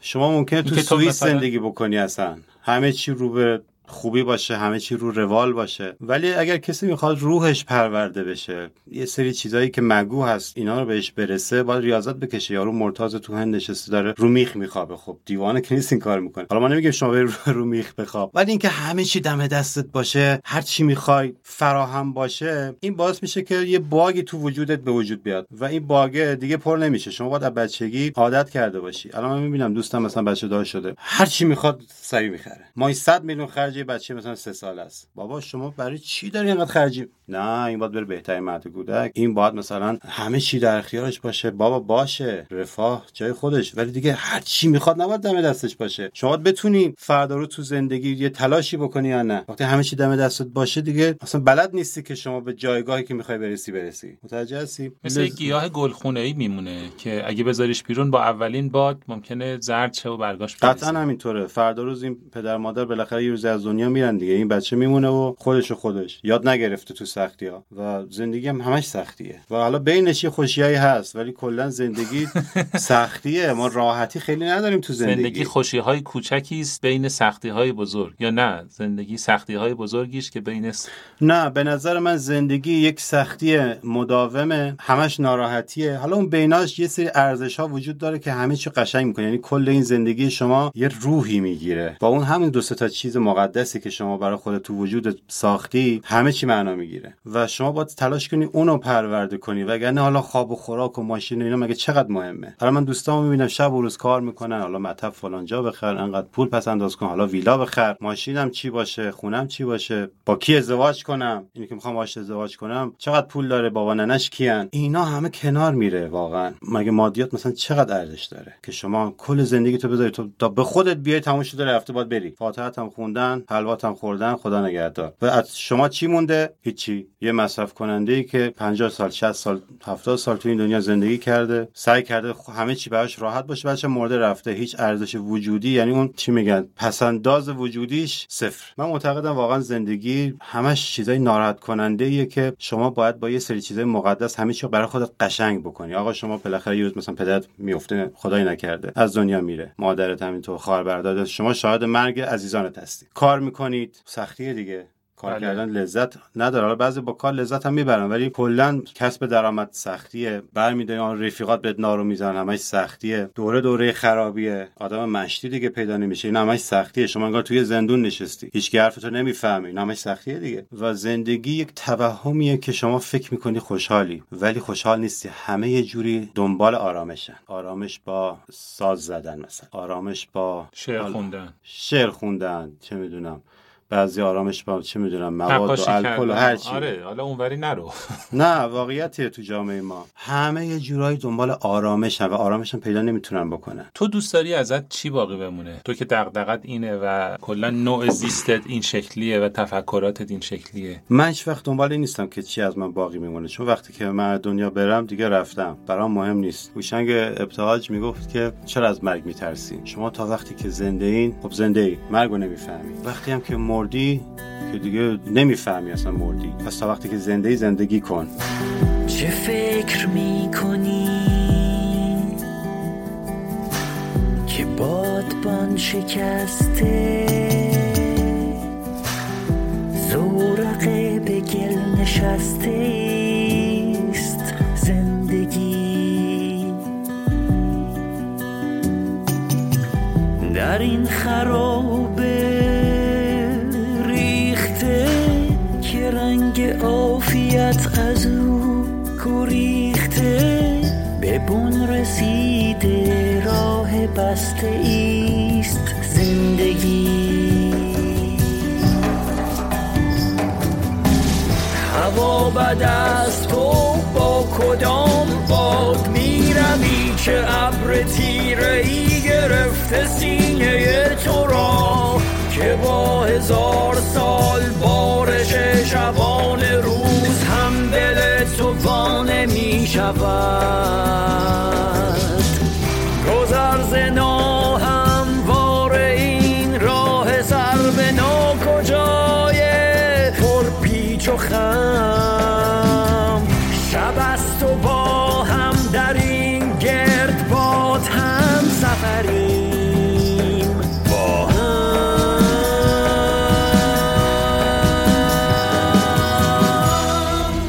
آقا بعد ما نام ما چه خواهد شد؟ مگه مهم نام ما چه خواهد شد؟ ما میمیریم میریم. ده سال دیگه اصلا کسی یادش نمی مرابی وجود داشته. اونم با هی دو چشم. با واقعا کسی یادش نمیمونه که شما اصلا کی هستی. واقعا خیلی دوره دوره بدی شده. هیچ کس برای کسی مهم نیست. همه به فکر منافع خودشونن. مخصوصا تو حرفه ما خیلی این داستان شدید تره همه مال پول در آوردنن آقا زیرا به اونو بزن. اینو نمی‌دونم فلان کن. من بکشم بالا. از این رقیبم اینو بزنم زمین. آقا! کجا داری میری؟ خب تو چهار سال بعد نیستی اصلا مردی تموم شدی رفتی. دنبال چی؟ پول بیشتر. به خدا قسم انقدر من دشمن دارم بی دلیل دشمن های بی دلیل و البته رو در رو مثلا ظاهرا دوستم. که چی؟ آ این چرا انقدر پیشرفت کرده؟ آقا پیشرفت کرده خب زحمت کشیده. برای چی شما انقدر میگن دیگه؟ اتفاقا خودم هم می‌خواستم ازت بپرسم. چی شد یه دفعه انقدر بولد شدی؟ به قرآن کاری نکردم براش. به خدا کاری نکردم من فقط خودم بودم. من الان که دارم اینجا حرف می‌زنم خودمم. برم تو مطب خودمم. چه می‌دونم پست می‌ذارم خودمم. اصلا دنبال فیلم بازی کردن که ما نیستیم که. ولی نمی‌ذارن. واقعا جامعه جامعه مسمومیه. همه به فکر فیلم بازی کردنن. مطبم فلان باشه کراوات بزنم من تو مطبم بیشتر مریض مثلا هزار تومن بیشتر بگیرم. آقا شما اومدی درمان کنی. نه اومدی که مثلا جیب مردم خالی کنی که. خب مگه شما چقدر زنده الان تو 10 سال دیگه 20 سال بالاخره میمیری دیگه. مگه زندگی چقدر دردش داره؟ من اخیرا وارد یه هیته شدم و پیشنهاد می‌کنم به دوستان عزیز حتما وارد این هیته بشن. در مورد فضا و فضا نوردی این داستانا. چه جالب. پستاشو معمولا حالا پیجا رو لایک می‌کنم پیجایی که مربوط به حالا مثلا فضا نوردی اینا هست. این به شما چی میده؟ به شما اینو میده که شما کل کره زمینتون با این اباحتش یه قباری بیشتر نیست. میاد تو منظومه شمسی منظومه شمسی میشه راه شیری. کل کهکشان شما یه قبار هم نیست حتی. بین 300 میلیارد تا کهکشان دیگه. و این چیزی که تازه ما تونستیم ببینیم. مثلا تهش معلوم نیست. بعد شما رو این قبار قبار در قبار خودت یه فردی هستی که تو این کره زمین اصلا هیچی اصلا هیچی نیستی تو. و علاوه زمانی هم بخوای بررسی کنیم آقا 100 میلیارد سال پیش اینا همه بودن 100 میلیارد سال بعدم خواهد بود. و شما یه بازه خیلی زمانی خیلی کوتاه اندازه یه پلک زدن هم تو این دنیا نیستی. یعنی تا بگی سلام علیکم خداحافظ رفتی. بعد برای چی حالا زیراب می‌زنی؟ برای چی داری حق مردم می‌خوری؟ برای چی داری ظلم می‌کنی؟ مگه چقدر زنده ای تو؟ توی چسبه بهشون دیگه. توی این عظمت کیهان شما واقعا حتی هیچ هم به حساب نمی آیی خب برای چی داری نامردی می‌کنی؟ نمی‌دونم دلم خیلی از جامعه خودمون آره پره. خیلی پری. خیلی دلم از جامعه خودمون پره. واقعا انسان های نامردی ما داریم دور برمون که همش دارن اذیت می‌کنن همش درست. حالا بذار از این فضا بگذریم. حال دانشجو الان چطوره؟ تو بالاخره با جوانترا خیلی در ارتباطی هم توی کرمانشاه هم بالاخره تو فضای مجازی. یه تعداد زیادی از فالوورات جوانترهای دندون پزشکی هستن. چه جوریه فضای اینا طرز فکرشون؟ اگه بخوای یه تصویری بدی از این جامعه الان جوان الان ما چی میگی؟ در مورد دانشجو خب من خیلی نگرانشونم چون سیستم آموزشی یه مقدار یه مقدار بیشتر ضعیف شده. مثل قدیم نیست. قدیم استادای پیشکسوت ما داشتیم. خیلی سخت می‌گرفتن. همه چی رو روال بود نظم و ترتیبی داشت. الان یه خورده به خاطر حالا سیاست هایی که بوده همه چی سبکتر شده. اساتید همه ترهیان همه بی تجربه فقط می‌خوان ترشون تماشا برن. اصلا به فکر آموزش شاد نباشن خیلی. و این دانشجو هیچ یاد نمیگن مخصوصا اینکه این دوران کرونا هم وارد شد. اینا اصلا مریضم ندیدن. ما که اون همه مریض دیدیم اون همه واقعا سختی کشیدیم اومدیم بیرون دیدیم هیچی بلد نیستیم. اینا که اصلا تو دانشکده نه مریض دیدن نه درسی خونده همه چی مجازی شد امتحاناشون همه آبکی شد. و واقعا نگرانم. البته یه دوستی یه عزیزی بود میگفتش که اینا به نفع ماست چون ما مثلا دوره آموزشی برگزار می‌کنیم اینا هیچی بلد نیستن میان دوره ما ثبت نام می‌کنن. ولی خب این نامردی شما مالی به قضیه نگاه کنی. باید یک فکری به حال این وضعیت کرد که دانشجو دانشکده میاد بیرون حداقل صفر باشه دیگه. خودش حالا میره تجربه پیدا می‌کنه زیر صفر دارن در میان. همینجوری الکی الکی پایانامه میدن و در میان. من نگرانشونم و توی آموزش ها همیشه سعی می‌کنم حداقل اون چیزی که بلدم و انتقال بدم. توی بخش حالا درست ما تنهاییم. خیلی سنگینه. شما تنها استاد پروتز کرمانشاهی. اخیرا اینجوری شد. البته اخیرا یه نفر دیگه هم که مرخصی بود برگشته. دو, دو نفریم. آره. خیلی فاجعه است که یه دانشکده بود. حالا من ترم پیش یه نفر بودم. سخت بود. حالا اساتید همه انتقالی گرفته بودن رفته بودن. من یه نفر مونده بودم اونجا. این ور فانتوم بود این ور بخش بود. کامل پارسیل ثابته نمی‌دونم. یکم سنگین بود. من خیلی. سعی کردم یاد بدم ولی یه نفری نمیشه واقعا. واقعا نمیشه. یه فکری باید به حال آموزش کرد. اساتید باید انگیزه داشته باشن. باشن که درس بدن. اگر انگیزه نداشته باشن همه به فکر دانشگاه فرار کنن. این زندون شده. که فقط ترم تماش بیام بیرون برم سر کار زندگی خودم. هیچ عشقی به تدریس من نمی‌بینم. چرا اینطوره؟ شاید به خاطر اینه که خب حقوقا خیلی کمه. حالا من 13 14 میلیون تومان مثلا میدن شما یه ایمپلنت بذاری مثلا 30 میلیون مریض می‌گیری حقوق خیلی کمه برای مثلا یه هیئت علمی. لذا هیئت علمی اصلا علاقه به موندن نداره. که چرا؟ gain مالی براش نداره. بمونم که چیکار کنم. میرم بیرون کار می‌کنم پول بیشتر در میارم. و وقتی که می‌بینی سیستم سیستم کارآمدی نیست شما هم سرخورده میشی. شما توی سیستم کارآمد هی پویایی هی میگی خب منم خودم بکشم جا هی فلان کنم بمونم تو دانشکده مقاله بدم چه می‌دونم پیشرفت کنم بشم دانشجو بشم استاد تمام. ولی وقتی یه سیستم می‌بینی مریضه دوست داری خودت از این مریضه بکشی بیرون. gain مالی هم که نداد دیگه هیچی. حالا بالاخره امیدی داری به دانشجوهای الان یا نه؟ دانشجو الان خیلی انگیزشون زیاده. من خوشحالم. یعنی واقعا همه ما یه مطلب تو بخش میگه آقا سی نفر جمع میشن. ما اینجوری نبودیم که ما داشتیم فرار می‌کردیم. انقدر تشنن وقتی شما یه کوچولو یه چیزی میگی ده نفر دارن یادداشت می‌کنن. همه تشنه این انگیزه میده برای آموزش. دانشجوی خیلی خوبی ما داریم واقعا ولی خب حیفه. اینا نباید هدر برن. این نیرو بالاخره آینده دندون پزشکی کشور اینان دیگه. ما باید بزنیم کنار اینا میان رو کار. و اگه خوب پرورانده نشن به نظر من یه فاجعه به وجود میاد. مخصوصا تو حیطه پزشکی. حالا دندون آقا یه دندون می‌کشن میره. یارو مثلا میشه جراح قلب. سواد نداشته باشه داره با جون آدمیزاد داره کار می‌کنه. و ما یه کمبود خیلی زیادی به نظر من تو حیطه آموزش پزشکی داریم. یه دلیلش هم بگم. حالا حالا بعضی از دوستان ممکنه ناراحت بشن. به خاطر اینکه شما کنکور رو نباید آسون کنی که. چرا؟ اون اونی که آیکیوش بالاست باید بیاد. شما می‌خوای با جون مردم سر کار داری دیگه. باید آیکیوت بالا باشه. باید سواد داشته باشه. قدیم اینجوری بود. یارو خیلی باید درس بخوند که مثلا یه پزشکی قبول شه و انسانهای واقعا هوشمندی وارد هیته ما میشه الان نه الان شلوول شده. میری تو دانشکده ورودیتون چند نفره؟ 20 نفر. کلاستون چند نفره؟ 200 نفر. این 180 نفر کجا اومدن این انتقالیه این فلانه یکی فلانه فلانه یکی نمی‌دونم کی سفارش کرده اومده. و خیلی قبول شدن تو دانشگاه راحت شده و این یه ستمه به جامعه پزشکی که شما هر چقدر داری تعداد بالاتر می‌بری کیفیت اونور داری پایینتر میاری دیگه. مگه ما چقدر می‌تونیم آموزش بدیم؟ مگه ما چقدر امکانات آموزشی داریم؟ بعد یارو اصلا آی کیوشو شاید نداشته باشه باید بره مهندس بشه. استعدادش اصلا تو نقاشیه. خب شما برای چی اینو ورداشتی آوردی پزشک بشه؟ مگه حتما آیه نازل شده الا بلا شما باید پزشک بشی؟ خب برو تو هیته که توش استعداد داری و انسانهایی اومدن توی این زمینه. امیر الان مگه تو که استعداد هنری داشتی اومدی توی رشته پزشکی دندون پزشکی بد شد؟ ربطی نداره به نظر من. حالا استثنا اینجوری شده. ولی منظور این که یه قربالی باید باشه. اینا باید بالاخره یه اسکرینی باشه دیگه اینا میاد. اونو قبول دارم. اونو قبول دارم که واقعا با هرای وقتی که خب بله در اروپا شما راحت قبول میشی ولی سخت در میای آره. خیلی وسط را ول می‌کنن. آقا ما نیستیم. ما نمی‌تونیم. سخته. می‌خوان از ما. امتحانات سخته. شما بلد نباشی. fail میشید. چند بار fail بشی میگه آقا کار ما نیست. خداحافظ شما رفت. ایران اینجوری نیستش که شما وارد که میشی بالاخره یه روز خارج میشی. درش هم گشاده تهش هم گشاده. کلا گشاد. اینور میان اونور میرن. خب به من بگو که اونجا برای تو کرمانشاه برای دانشجوام ساز می‌زنی یا آواز می‌خونی؟ والا حقیقتا نه. پس صدا تو نشنیدن تو بخش. بخش که ما آواز نمی‌خونیم که ولی تو پستا دیدن. آها. خب اگه الان ازت بخوایم که یه زمان کوتاهی برامون یا آواز کوتاهی بخونی آیا قبول می‌کنی؟ با کمال میل. البته خب من هیچ وقت حرفه‌ای نبودم صدام هم خوب نیست واقعا ولی خب دوستان لطف دارن. ما خیلی دوست داریم بگیم بلدیم ولی واقعا بلد نیستیم. خواهش می‌کنم. ما هم خیلی مشتاقیم که صدات رو بشنویم. اگه امکان داره یه تیکه کوچیکی واسه همون آواز بخون و بریم سراغ سالهای بعدی. خب من همیشه مولانا رو خیلی دوست داشتم. شاید آشنایی من با مولانا برگرده به همون زمان کودکی که عاشق شهرام ناظری بودم. خب اون اون زمان وارد هیته شعر مولانا شده بود. تا قبل اون خیلی مولانا نمی‌خوند. بیشتر سعدی حافظ می‌خوند. با گروه شمس که آشنا شدم پورناظری ها پدرشون کیخسرو پورناظری بله. رئیس گروه شمس اگه اشتباه نکنه اینا تنبور نوازن. هم, هم کرمانشاهی وارد هیته عرفان شد. شعر مولانا رو میخون من بچگی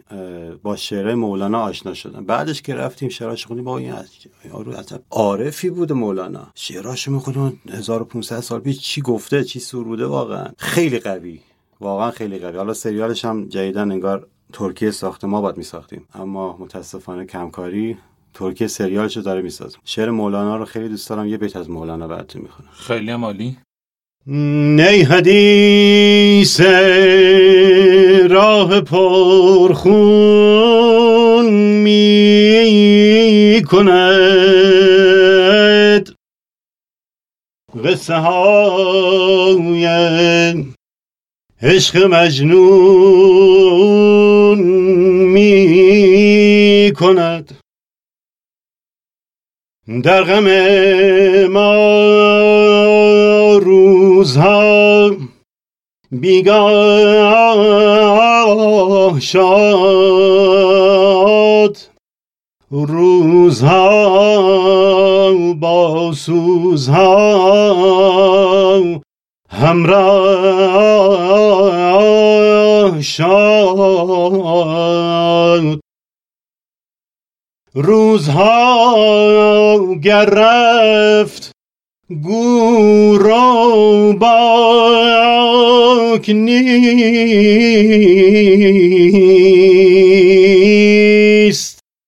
تو بمان تو بمان ای آن که چون تو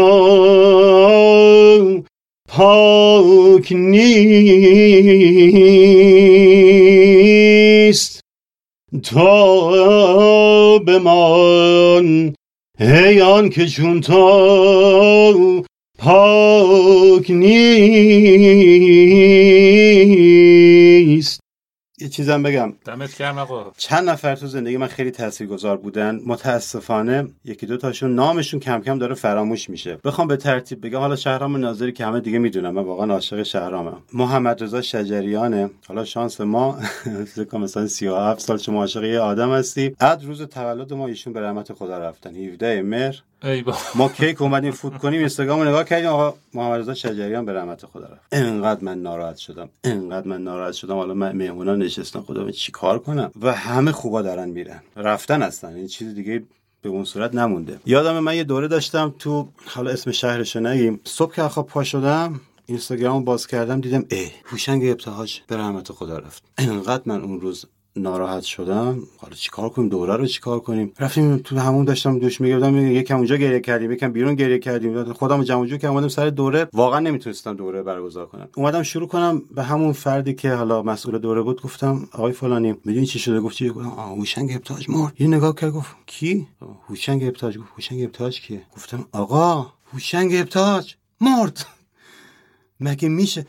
گفت دکتر نمی‌شناسم به خدا. گفتم بابا این شاعره. گفت آه بله بله همون آقایی که ریشش بلند. رفتیم سر دوره. من به شرکت کننده گفتم که همونطوری که شاید بدونید آقای هوشنگ ابتاج به رحمت خدا رفتن. یه دو دقیقه سکوت. همه درنا باز چی داری میگی؟ همون آقای که ریشش بلنده ای چی داری؟ ابتهاج که بعد شما می‌دونی ابتهاج اصلا یعنی کی؟ و صد سال دیگه شاید مثلا اینا بفهمن ابتهاج یعنی کی بالاخره. میگن حافظ زمانه بود و فعل بود و بل بود. ولی شخصی بود که من همیشه میترسیدم آقا این نکنه یه موقع بیفته بالا از دنیا بره. همیشه استرسشو داشتم آره آره. یکی ایشون بود یکی هم که شجریان بود یکی محمد رضا لطفی. اینا هم با هم البته رفیق بله، بودن. بله. لطفی و شجریان و ابتهاج اینا هم با هم رفیق بودن. نه رفیق الان علکی واقعا رفیق مشتی بودن. هنوز که هنوزه باز یعنی رفاقتشون شهره خاص عامه. خود و ابتهاج بهترین کاراشون هم با هم بوده دیگه. خود ابتهاج تا لحظات آخر عمرش همش آقا رفیقام. رفیقام. کو لطفی کو شجریان همشون رفتن. من باید برم پیش اونا. واقعا انسانهای خیلی قوی بودن محمد رضا لطفی که یه عارف هستن یعنی الگوی بله. زندگی من محمد رضا لطفیه. اما کی می‌شناسه؟ هیچکی. تو جامعه دندونپزشکی که اصلا هیچکی دیگه نمی‌شناسه. غیر از اینا چی؟ غیر از این آدم ها اگه کسی بخوای نام ببری آدم های تاثیرگذار زندگیت؟ همینا بودن.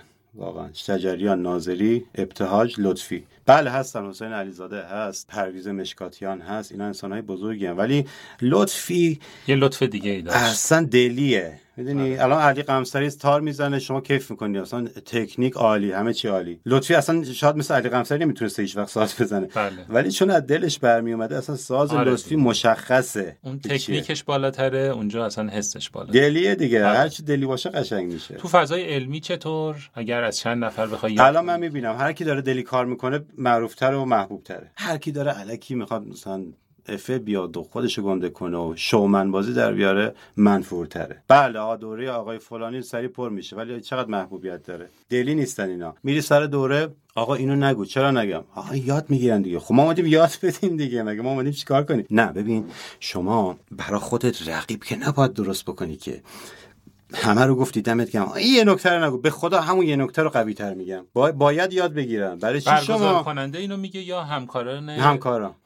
هر چی بلدن میگه ما حالا خیلی بلد نیستیم. ولی اون چیزی که بلدی باید بگی. مگه شما پول نمی‌گیری از طرف؟ خب خدا خوشش نمیاد. شما پول گرفتی یاد ندی. اصلا خود اون آدم هیچی بیماری که میاد زیر دسته شما دو فکر مونم باش یا نه؟ فکر کنین حالا آدم کسی کار خودش رفت زیر دست اینا نشسته. کار پزشک خوب بشه کیفیت درمان بالا بره به نفع همه ماست. بعضی فکر می‌کنن حالا مثلا مریض نگاه مثلا آقا شما چهار تا گردو داری؟ میگه گردوهای من از من نگیری. من چهار تا یکی بگی میشه سه تا. بابا گردو چیه؟ شما خیالت راحت بکن آموزش بده بره. و کیفیت آموزش که بالا بره به نفع همه ماست به نفع مریض وجدان خودت راحت تره. چرا دریغ می‌کنی؟ پس این چیزی که باعث شده اینقدر اقبال باشه به دوره های تو تو همه شهرهای ایران همین دلی کار کردن و همه چی گفتن و دریغ نکردن. یکی اینه به نظر من البته لطف دارن دوستان. یکی این که من چون خودم آدم تنبلیم همیشه دوست دارم راحت ترین روش رو پیدا کنم. اما مثلا تو ونیر ما دیگه سعی کردم راحت ترین روشی که به- می‌تونی به یه ونیر خوب برسی و پیدا کنم راهش رو. همونم دارم میگم. اصلا شاید هیچ کدومش اصلا کتابی نباشه. یه ترمیمی بیاد دوره من شاید 10 تا ایراد بگیره. آقا شما اینجا اینجوری اینجا اونجوری. ولی همش تجربیه. یه چیزیه که ما آزمون خطایی بهش رسیدیم. یه چیزیه که جواب گرفتیم ازش. تو فالوآپا چک کردیم جواب گرفتیم. خلاص بیشتر از این حرف که داره تبلیغ دورهش می‌کنه. نه دیگه تو که نیاز به تبلیغ دوره نداری. ولی یه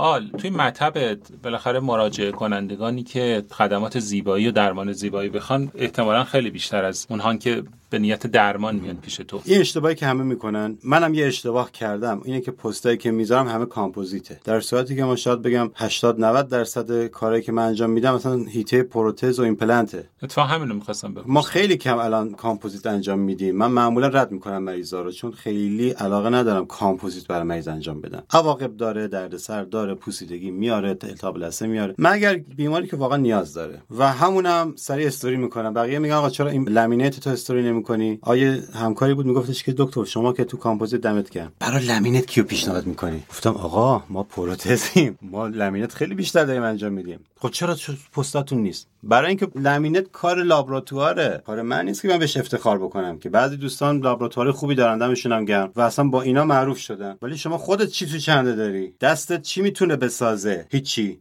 فقط تراش میدی دندون سالم بنده خدا رو ور میداری تراش میدی قالب حالا بچسبون. دوباره تراش قالب حالا بچسبون. و پول کلان در میارن. من مخالف این داستانم. بیماری مگر اینکه واقعا نیاز داشته باشه زیبایی لبخندش به هم ریخته یارو مثلا نخندیده اصلا. همیشه وقتی خنده دستش گرفته جلو دهنش. اعتماد به نفس لبخند نداشته. خب برای این سعی می‌کنیم اول کامپوزیت انجام بدیم به خاطر تراش کمش. اگر case لامینت باشه لامینت انجام میدیم ولی خیلی من اینا رو شو نمی‌کنم. لامینت کار لابراتوار. کار من که نیستش. دستم این کامپوزیت رو ساخته. همینم استوری می‌کنم. آقا این کار دست ماست. حالا یکی خوشش میاد یکی میگه کارش خوب نیست چی. ها پس اینی که منعکس می‌کنی به خاطر اینکه داری دست سازای خودت رو به نمایش می‌ذاری. برای همین ما همینطوره. بیشتر از الان من شاید می‌بینیم. تعداد full mouth ایمپلنتام از بقیه مریضان بیشتر باشه. یارو میاد هیچی دندون نداره. یا مثلا همه دندوناش hopeless کل فک بالا پایین ایمپلنت بذار همه رو. بعد واقعا پروسه پروسه نفسگیریه. هم علم می‌خواد هم دست می‌خواد که بتونی شما آویدی مریض چی شد support لبش چی شد زیباییش چی شد لابراتوارت کی هستن. اینا یه پروسه مثلا می‌بینید یک ساله شد یا حتی بیشتر. و نمی‌تونیم اینا رو پست بکنیم.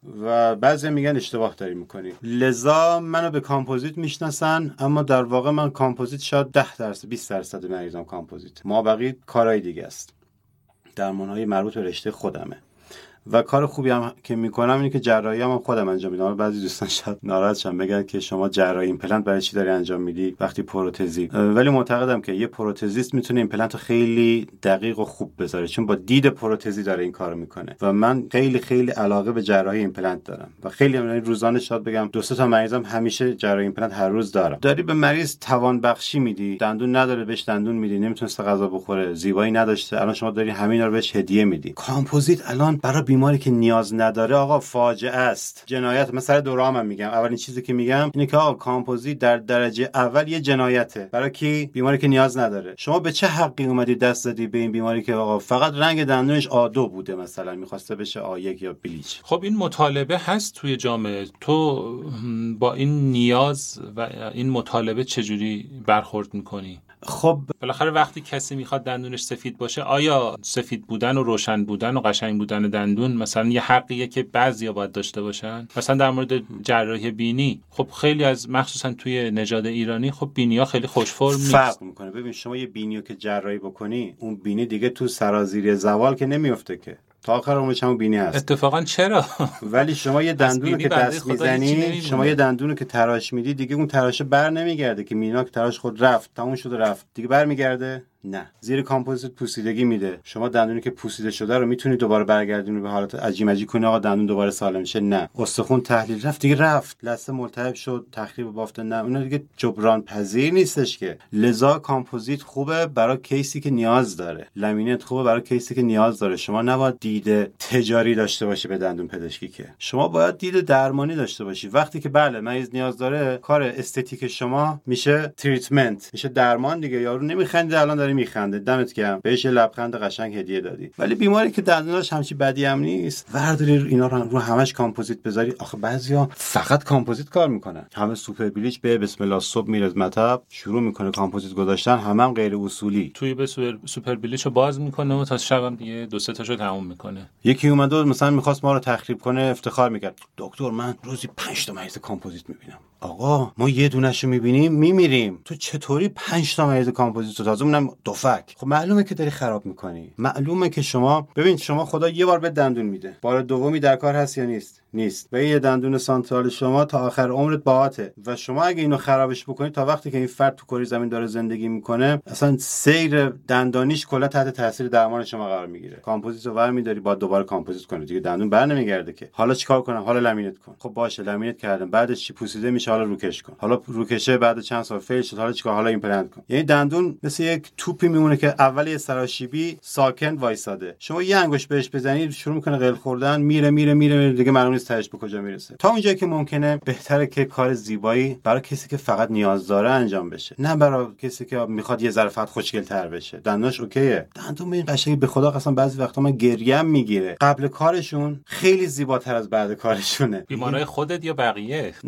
عکسایی که می‌ذارن عکسایی که تو اینستاگرام می‌بینی. آره بعد می‌بینم آقا چه دندون خوبی داشته این بنده خدا. حالا یه کوچولو لب‌پر بوده. برای چی تو برداشتی همه رو کامپوزیت کردی؟ بعد چه کامپوزیت افتضاحی؟ خب بذار درمان پولی که می‌خوای در بیاری خب بذار از جاهای دیگه باشه. چه می‌دونم شما برو endo بکن ایمپلنت بذار. این همه کار تو دندون پزشکی بعضی اصلا دیگه بلد نیستن کارهای دیگه کلا یادشون رفته. خب بعضی هم تخصصی دیگه توی یه حیطه دارن تمرکز می‌کنن. مگه این بده؟ اگر اصولی انجام بشه و اگر برای case مناسبش انجام بشه خیلی خوبه. ولی 99 درصد اصولی انجام نمی شود و برای case مناسبش هم انجام نمی شود. درست. حالا به من بگو که چقدر توی کار لذت می‌بری از کار کردن تو ساعت کاریت؟ به نظرم اون چیزی که ما تو اینستاگرام می‌بینیم خیلی بهت بد نمیگذره. خب من همیشه مطب رو با موزیک تلطیف می‌کنم فضاش رو مخصوصا کار زیبایی که انجام میدم حتما حتما موز- موزیک باید play بشه. نمی‌تونم مثلا کار کنم. خیلی وقتا باهاشم می‌خونم حالا دیروز یه خانم دکتری بنده خدا مریضمون بود. انقدر رو سر این آواز خوندم این این داره تعجب می‌کنه. گفتم خانم دکتر واقعیتش اینه که اگه می‌خوای کارت خوب باشه با صدای منم تحمل کنی. چون من دست خودم نیست. این داره می‌خونه منم دارم زمزمه می‌کنم و خب. تمرکزم روی کار شما خیلی بالاتره. اینو از من قبول کن. بعد گفت نه دکتر اختیار ما هم داریم لذت می‌بریم فلان. اینه که سعی می‌کنم که کاری که انجام میدم با لذت انجامش بدم. چون شما هر کاری با لذت انجام بدی علاقه داشته باشی خوب میشه. اما اگه نه از سر اکراه باشه سرباز کنی باشه به خاطر چه می‌دونم مسائل مادی باشه هیچ وقت نمی‌تونید یه کار پرفکت تحویل بیمارتون بدید. من که من که ایران ز ملاقات تو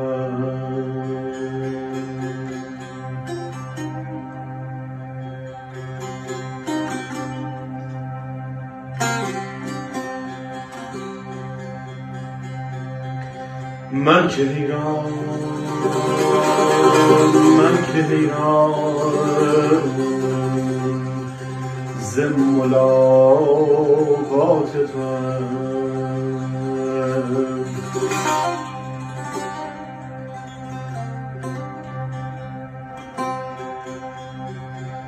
چون خیالی ز خیالات تو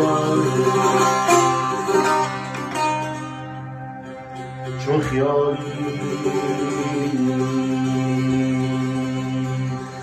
ز خیالات تو.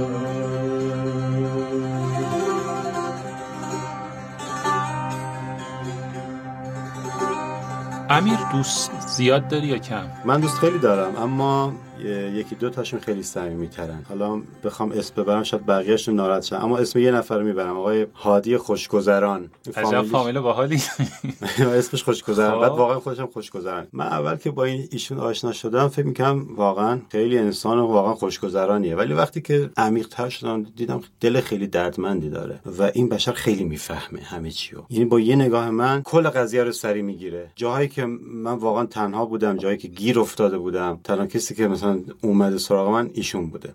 خیلی انسان مشتیه ما آدمای مشتی رو خیلی دوست داریم. دوستان به من میگن که تو مال دهه سی و چهلی اصلا مال الان نیستی. چطور؟ چون عقاید و افکار و چه می‌دونم آره دیگه. تا یه جاییش با- اونجا آشنا. شدیم واقعا.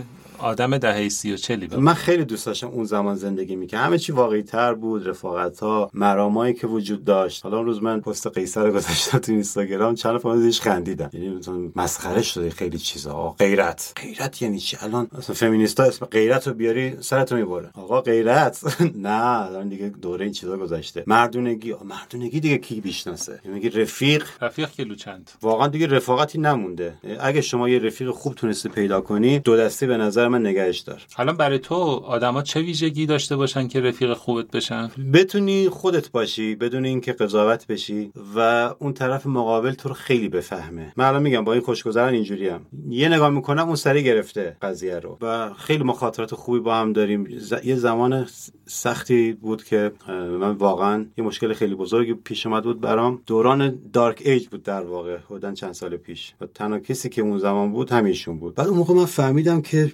چقدر شما مهمه که یه دونه رفیق خوب حداقل تو زندگیت باید داشته باشی. اگر نداری برو دست پا کن. برو بگرد. یه نفر حداقل باید باشه. اگه کسی رو نداشته باشی یه روزی سرت به سنگ می‌خوره و هیچ کی نیست کمکت کنه. و رفیق خوب به نظر ما ایجادش کرد. شما اگر خودت بتونی خوب باشی آدمای خوبم دور جمع میشن و کم کم دور و می‌بینی آدمای مثبتی دارن زندگی می‌کنن. اگه خودت منفی باشی به این زیراب بزنی چه می‌دونم دو در بازی در بیاری بعد آدمای دو در باز دور جمع میشن. و اینا هیچ وقت کمکی به تو نمی‌کنن روزی که واقعا گیر افتادی. به بازنشستگی فکر می‌کنی؟ من فکر می‌کنم به اون زمان نمی‌رسم. میگی؟ چرا؟ نمی‌دونم ولی هیچ وقت به پیری فکر نکردم. حس می‌کنم مثلا اینجا به پیری اونجوری نخواهم رسید که بخوام به بازنشستگی و فر... فرسودگیش فکر کنم. شاید به خاطر سبک زندگیته که کلا پیر نمیشی. خوشتیبتر میشی.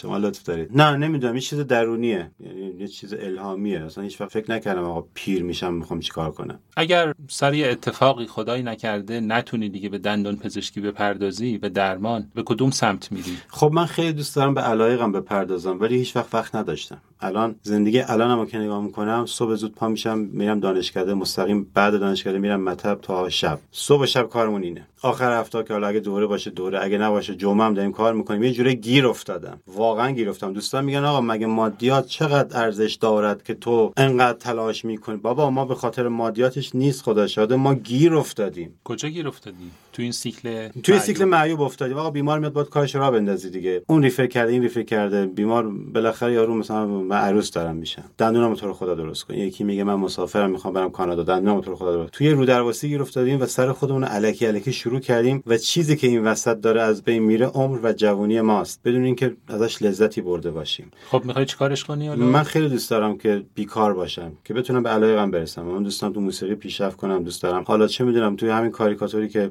شماها دوست داشتین تو همون به یه جایی برسم. سینما دوست دارم چه می‌دونم نوشتن دوست دارم. حالا که برمیگردم نگاه می‌کنم ما به هیچ کدوم نرسیدیم. اینایی هم که می‌بینید یه چیزی بین کاری بوده همینجوری الکی نه اکادمیک بوده نه اصولی بوده نه اصلا خوب بوده. یه چیز الکی بوده که ما بین کار مثلا تونستیم بهش بپردازیم. من اینجوری دوست ندارم. خب بعد فکر می‌کنی از اون راه هم بشه پول در آورد جوری که زندگیت به چرخه؟ نه. تو ایران اصلا هنر که پول درار نیستش که. تو ایران هزینه تنها. چیزی که بی ارزش هنره. واقعا هنر خیلی طالب نداره. الان امیر حسین مهرانفرد کار هنریشو گذاشته بود بعد ناراحت بود می‌گفت این چرا انقدر بازخورده کم داد؟ چرا مثلا کامپوزیت هم انقدر بازخورد میده؟ حالا من رو صابون یه چیز در آوردم چرا بازخوردش؟ گفتم همین حسین مردم همین جوریان خیلی تو نباید انتظار داشته باشه همه هنر فهم باشن که. مردم ام- امروزه دنبال پولن دنبال چه می‌دونم زیبایی دنبال منافعن کسی کم پیدا میشه آدم مشتی که مثلا حالا هنر تو رو متوجهش بشه ازش لذت ببره و تشویقت کنه. من تو جمع بوده ساز زدم دیدم یه از به خودم اومدم همه با هم حرف می‌زنن اصلا. آقا ما داشتیم ساز می‌زدیم. اینا نه مثلا مثلا تو کار خودشون بودن هر کسی. لذا هنر دوست بودن خیلی مهمه. همه نمی‌تونن هنرمند باشن از جمله خودم. ولی همه می‌تونن هنر دوست باشن حداقل. شما یکی یه ساز قشنگی می‌زنه یکی یه کار هنری قشنگی کرده باید خوشت بیاد. اگر خوشت نیاد باید بری رو خودت کار بکنی. که من چرا از این اثر هنری خوشم نیومده. چون ذهن انسان اگر از چیزای قشنگ خوشش نیاد از چیزای چرت و پرت خوشش میاد و ذهن آدم پر چرت و پرت میشه. شما تا اونجایی که می‌بینید چرت و پرتا رو از ذهن بریزی بیرون چیزای قشنگ رو پر کنی دیگه. درست درست. خب ما از ساز خیلی حرف زدیم ولی صدای ساز تو رو در حین گفتگومون نشنیدیم. ازت اجازه می‌خوام که بعدا توی edit و تنظیم این گفتگو برای پادکست بتونیم یه جاهایی اون وسط ها صدای سازت هم استفاده بکنیم تا دوستان هم در کنار شنیدن صدای خودت صدای سازم بشنون و لذت ببرن. الان دیگه فکر می‌کنم رسیدیم به پایان پادکست به آخرای کار و می‌خوام که اگر حرف ناگفته ای داری که من نپرسیدم و فرصت نشده در موردش صحبت بکنیم یا حرف دلی هست یا توصیه ای مثلا به یک دانشجوی دندان پزشکی به یک دندان پزشک جوان که دوست داری بهش منتقل بکنی اون حرف رو از زبانت بشنوی. اولین چیزی که دوست دارم همه گیر بشه و از جمله خودم هیچ به خودم مستثنا نمی‌کنم. خودم هم جزش. اینه که وجدان کاری هیچ وقت فراموش نشه. وقتی شما وجدان کاری داشته باشید دیگه نمی‌تونید دست به هر کاری بزنید. دیگه نمی‌تونی مریض تو مثلا کارش خیلی مناسب نیست همینجوری مرخص کنی بره. چیزی که امروزه واقعا کم شده وجدان کاری هست. از علم بالاتر. آقا شما خیلی علمت شاید خیلی زیاد نباشه. اصلا فرق با نگاه مختلف رو نداریم. ولی وجدان کاریه هست. این به نظر من باید اول باشه. بعد میشه علم و تجربه و هنر دست و فلان. سرلوحه همه باید همین باشه از جمله خودم. پول رو در درجات بعدی سوم چهارم باید بذاریم و پول قطعا میاد. قطعا پول میاد. خیلی هم مهم نیست اصلا بیاد یا نیاد. با درمان مناسب انجام بدید. و من همیشه سر دوره میگم آقا شما فکر کن خودت روی یونیت خوابیدی دندون پزشک می‌خواد بعد کار کنه. یه لحظه چشماتو ببند اینو تو ذهنت بیار. حالا چه درمانی؟ انتخاب می‌کنی. چه کیفیت درمانی انجام میدی؟ همونو برای مریضت انجام بده. میگن که هر هر آنچه که برای خود میپسندی برای دیگران هم بپسند الکی نگفتن. یه معیار خیلی راحت و مناسبه. یه لحظه چشمتو ببند آقا این بیمار نشسته الان فکر کنم خودمم. چی کار براش می‌کنم؟ همون کار انجام بده. خیلی راحته به نظر من. همون لحظه آدم می‌تونه تصمیم بگیره. توصیه من همین بود. خیلی ممنون از تو بابت این صحبت. خیلی نقضی که داشتی و خیلی ممنونم بابت وقتی که گذاشتی وسط این همه مشغله و دغدغه. بالاخره فرصت شد که ما در خدمتت باشیم و با هم بشینیم گپ بزنیم و امیدوارم که دوستانی که این گفتگو رو هم میشنون لذت ببرن از این گفتگو مثل خود من. تو رو به خدا میسپارم و برای آرزوی موفقیت ممنونم بابت دعوتتون و امیدوارم که همیشه موفق باشید. مرسی خدا نگهدار این اپیزود 27 م پادکست بیستوری بود که در آخرین روزهای مرداد 402 منتشر شد. مالک و صاحب امتیاز بیستوری پایگاه خبری دندانه است و من سیامک شایان اجرای اون رو بر عهده دارم. بیستوری در استودیو ستا ضبط میشه و زحمت edit صدا و ساخت motion graphic ها رو شهاب خوشکار می‌کشه. طراحی هویت بصری بیستوری و پوسترها و محتوای گرافیکی رو محسن مشایخی بر عهده داره. و موسیقی تیتراژ پادکست هم از ساخته های دوست و دندانپزشک هنرمند دکتر محمد شیخیه. ممنون میشم برای ارتقا و بهبود بیستوری ما را از نقطه نظرات خودتون بهرهمند کنید و با معرفی پادکست به دوستان و همکاران به ما برای ادامه مسیر انگیزه بیشتری بدید. امیدوارم روزی برسه که حال دل همه ما خیلی بهتر از امروز باشه. چون ما به داشتن امید محکومیم